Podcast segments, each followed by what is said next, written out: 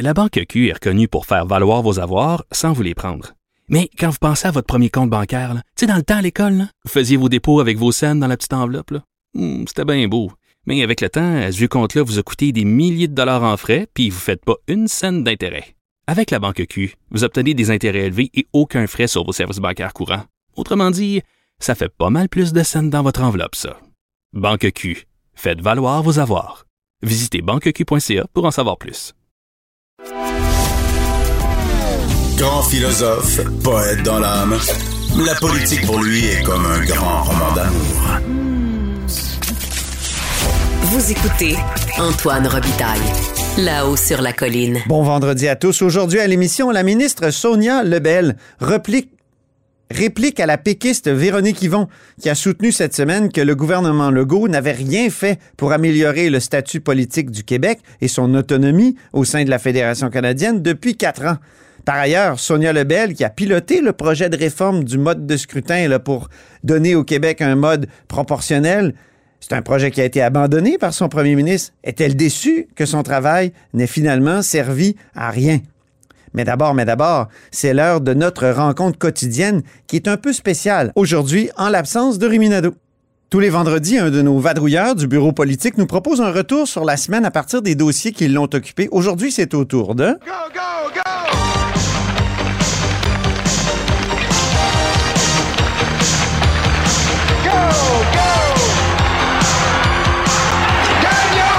donne-les ton show. Ben oui, Gagnon, comme dans Marc-André Gagnon. Bonjour Marc-André, Salut Antoine. correspondant parlementaire à l'Assemblée nationale pour le Journal de Québec et le Journal de Montréal.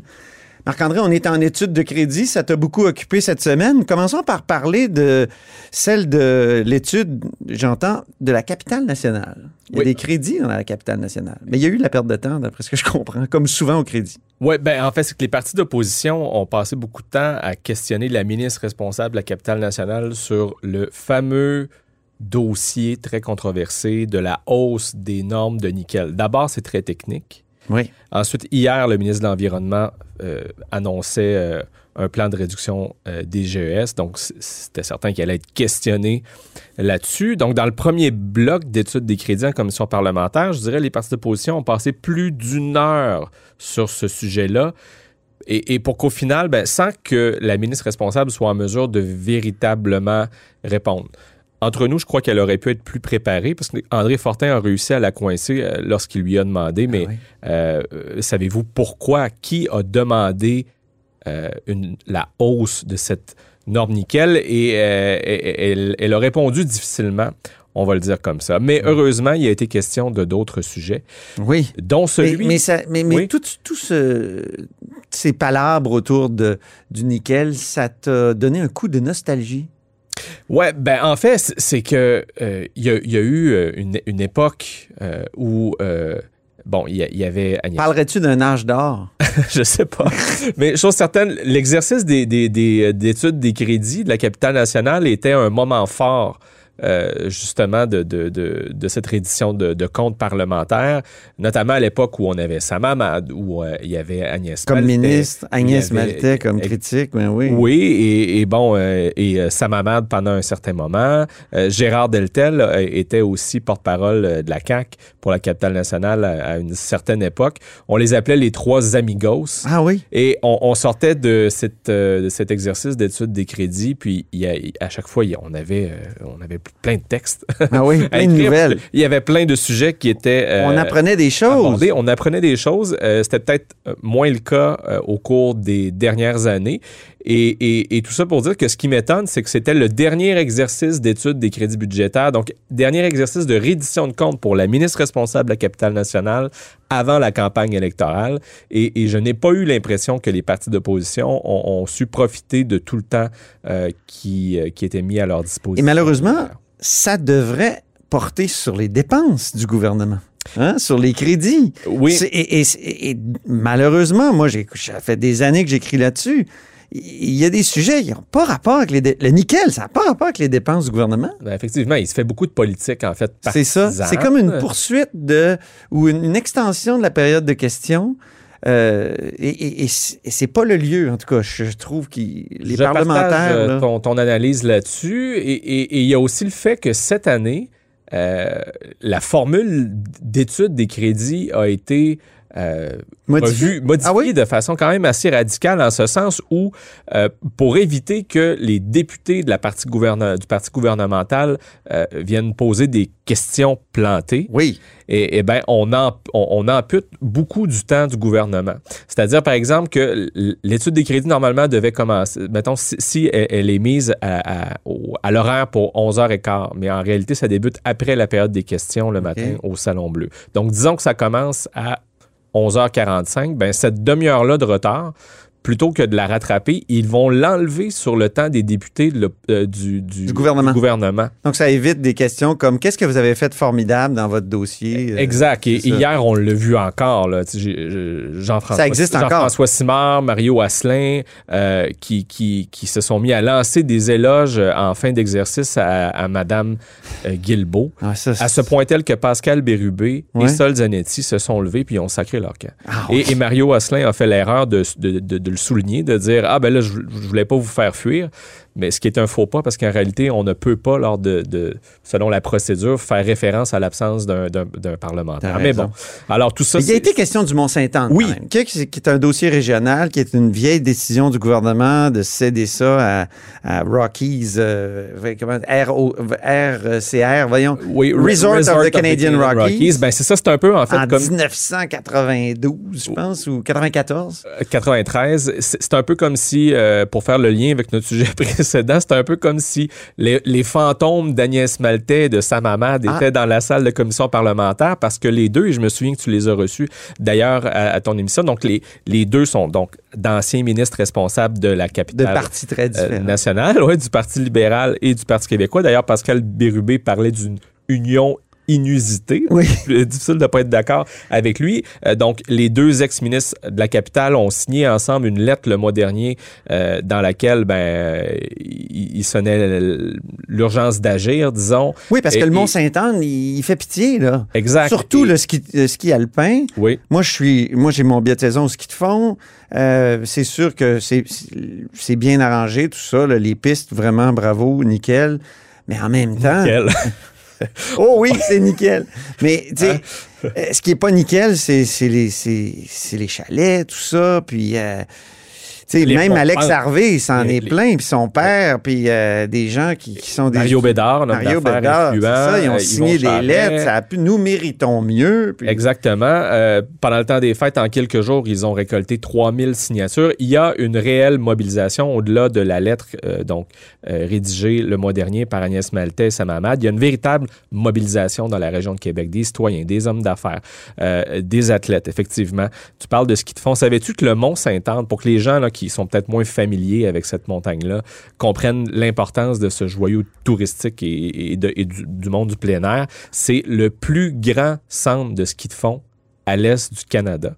Ouais. 184 km de piste, dont C'est 176 extraordinaire. pour le, le ski, euh, le, le- le- le pas de patin que tu, que Oui, tu pratiques. que je pratique. oui. 71 pistes sur la montagne qui a 803 mètres d'altitude et on est seulement à 40 km de Québec. Donc, c'est assez proche euh, du, Mm. du centre-ville. Ça coûte environ une centaine de dollars, de dollars par jour pour euh, aller euh, skier euh, au Mont-Saint-Anne. Une Com- fortune. Combien pour un couple, pour un billet de saison, d'après toi? Je le sais, mais vas-y. 3000 dollars. C'est fou. C'est énorme. Donc, quand vous payez ce montant-là, et, et c'est ça que les, les gens d'affaires, la communauté euh, se rappellent souvent, quand vous payez ce, ce montant-là et que vous êtes obligé d'attendre une heure après pour prendre un remont de pente, qui souvent ne sont pas fonctionnels, il on l'a vu, il y a des problèmes de sécurité. La ministre hier l'a reconnu, Mme Guilbeault, qu'il y a des problèmes euh, de sécurité en raison du sous Les gens étaient blessés dans les gondoles. Février Les deux- 2020, Ah oui. vingtaine de blessés. Encore en décembre dernier, il y a eu des problèmes. Et dans ce temps-là, les gens sont obligés de se rabattre sur des remonts de pente qui, dont la- la- la- la- la- l'installation remonte, attention, à 1986. J'avais un an, Antoine. Euh, et il y a eu des projets. Moi, je skiais. Là, pas de tuc, pas de casque. Tel un Guy En Lafleur. downhill, en downhill dans la 1A, comme on disait à l'époque, la crête. Oui. Tel un Guy Lafleur du downhill. Oui. Euh, Il n'y a pas eu d'investissement de la part de l'exploitant du Mont-Saint-Anne depuis 1998, Ah, malgré des, des projets en 2003, 2008, 2011. Il n'y a rien qui s'est fait. On estime qu'il il faudrait minimalement un, des investissements de 150 millions de dollars pour euh, remettre à niveau les, les installations sur la montagne. Et le fait est que c'est le gouvernement que- du Québec qui est propriétaire Du fond. du- de la montagne. Ouais. Donc, et, mais en vertu donc d'un contrat, comme on Une espèce disait, de bail amphithéotique, là. de 100 ans Ah oui. de 100 ans. Donc, c'est RCR, donc euh, Resorts of the Canadian Rockies, euh, qui euh, détient les droits d'exploitation de, de la montagne. Et ce que Mme Maltais et ce que M. Hamad, comme les, les membres de la communauté, proposaient, c'était de avant donc la fin de la législature, avant la, la fin de la session parlementaire, de, de- de- d'adopter une loi spéciale pour carrément exproprier euh, euh, l'exploitation du. Mont-Sainte-Anne. Et on a compris hier en commission parlementaire, donc, que ce n'est pas l'avenue privilégiée par le gouvernement caquiste. Pas question d'exploiter le Mont-Sainte-Anne. Ils ont regardé donc les leviers qui étaient à leur euh, Mhm. disposition, notamment juridiques.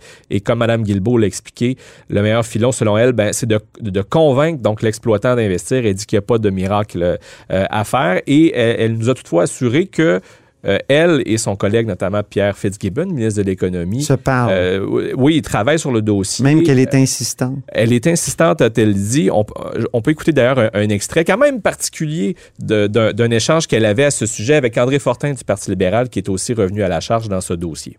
Mon collègue ministre des Transports et de l'Environnement, ben là, c'est mon collègue de l'économie. Je le. Il faut que je fasse attention à mes mots. Mais disons que je fais beaucoup de. J'insiste beaucoup affectueusement auprès de lui pour que ce dossier-là avance et euh, il le mène de main de maître. Ben, c'est correct, c'est ça votre job, d'insister un peu. pour, Exactement. euh, mais c'est parce que des pour fois, je dis je les harcèle affectueusement, mais il faut faire attention avec le mot harcèlement. C'est pour ça que j'insiste beaucoup sur affectueusement.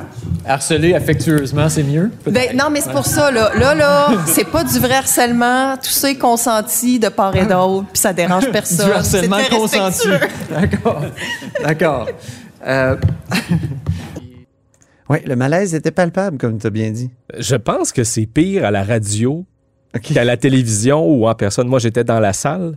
Euh, J'ai réécouté aussi le- l'extrait sur le site Internet de l'Assemblée nationale en vidéo. Je pense que c'est pire en- se- seulement en audio. Le harcèlement consenti. Mais je pense qu'elle s'est rendue compte qu'elle-même était en train de se mettre un peu les pieds dans les plats. Elle fait ça souvent aux, aux études des crédits. Je me souviens de l'échange épique avec Marois Risky l'an passé. C'était incroyable. C'était incroyable. C'était Euh, un bon, combat de... de, de- ben, plusieurs avaient parlé carrément de crêpage de chignon. Ouais. ouais. Mais euh, ce qui est triste de cet exercice-là, de cette fois-là, c'est que ça n'avait rien donné. On n'avait rien appris. Donc, c'était bon ça. pour les caméras, mais c'est tout, effectivement. Euh, C'est un autre exemple de ce qu'on par- disait tantôt. Euh, c'était très partisan.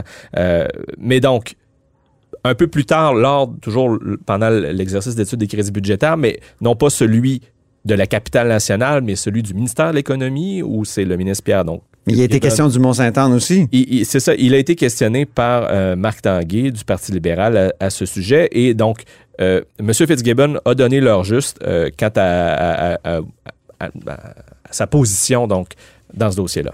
Là, acheter le Mont-Saint-Anne. Puis le contrat, je, je- je- soumets, j'admets, c'est un contrat qui n'a pas été bien attaché. Vous êtes un avocat. Alors aujourd'hui, on a un propriétaire qui respecte ses engagements. Donc, comme gouvernement, on a deux choix. On va exproprier quelqu'un ou on va travailler avec lui avec eux pour pouvoir réinvestir. Moi, je ne suis pas un expropriateur. Moi, mon- ma job, c'est de développer l'économie du Québec.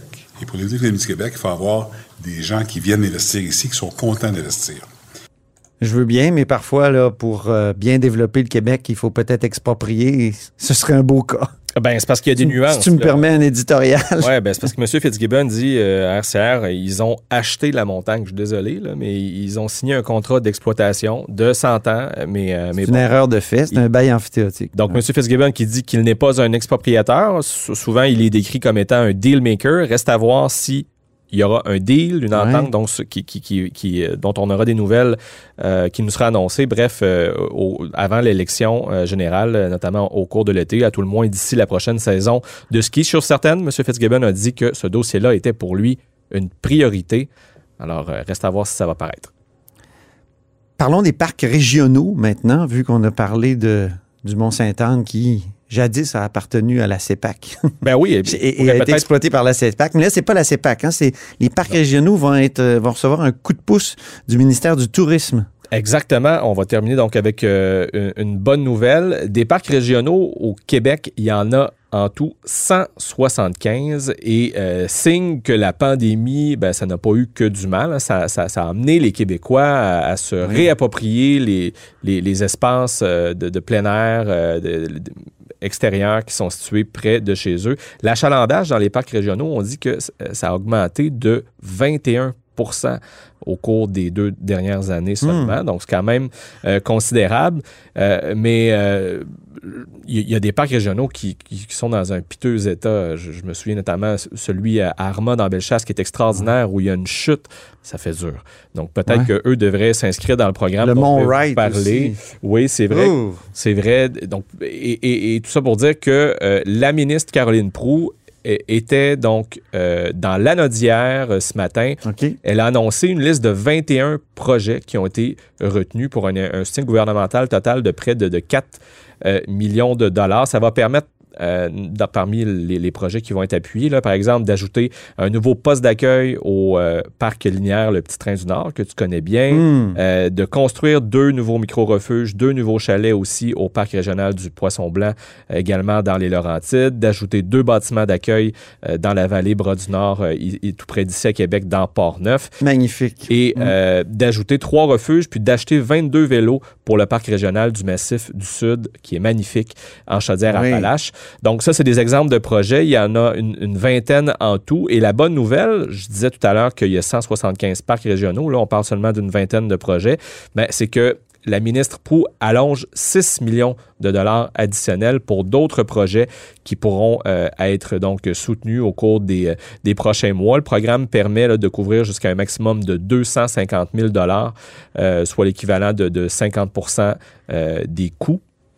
Donc, euh, une bonne nouvelle pour les usagers euh, des parcs et leurs gestionnaires, qui sont souvent des organismes à but non lucratif ou des municipalités et parfois même des entreprises euh, privées. Alors, euh, aux gestionnaires de ces parcs-là, d'en profiter. Comme on dit délicieusement au Saguenay, ce sont de beaux projets.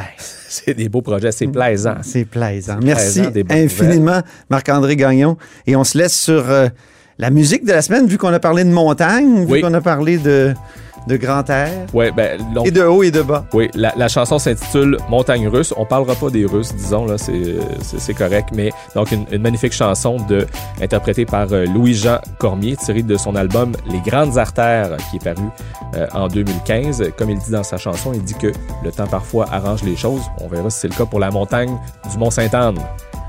Ben, bonne fin de semaine, Marc-André. Antoine.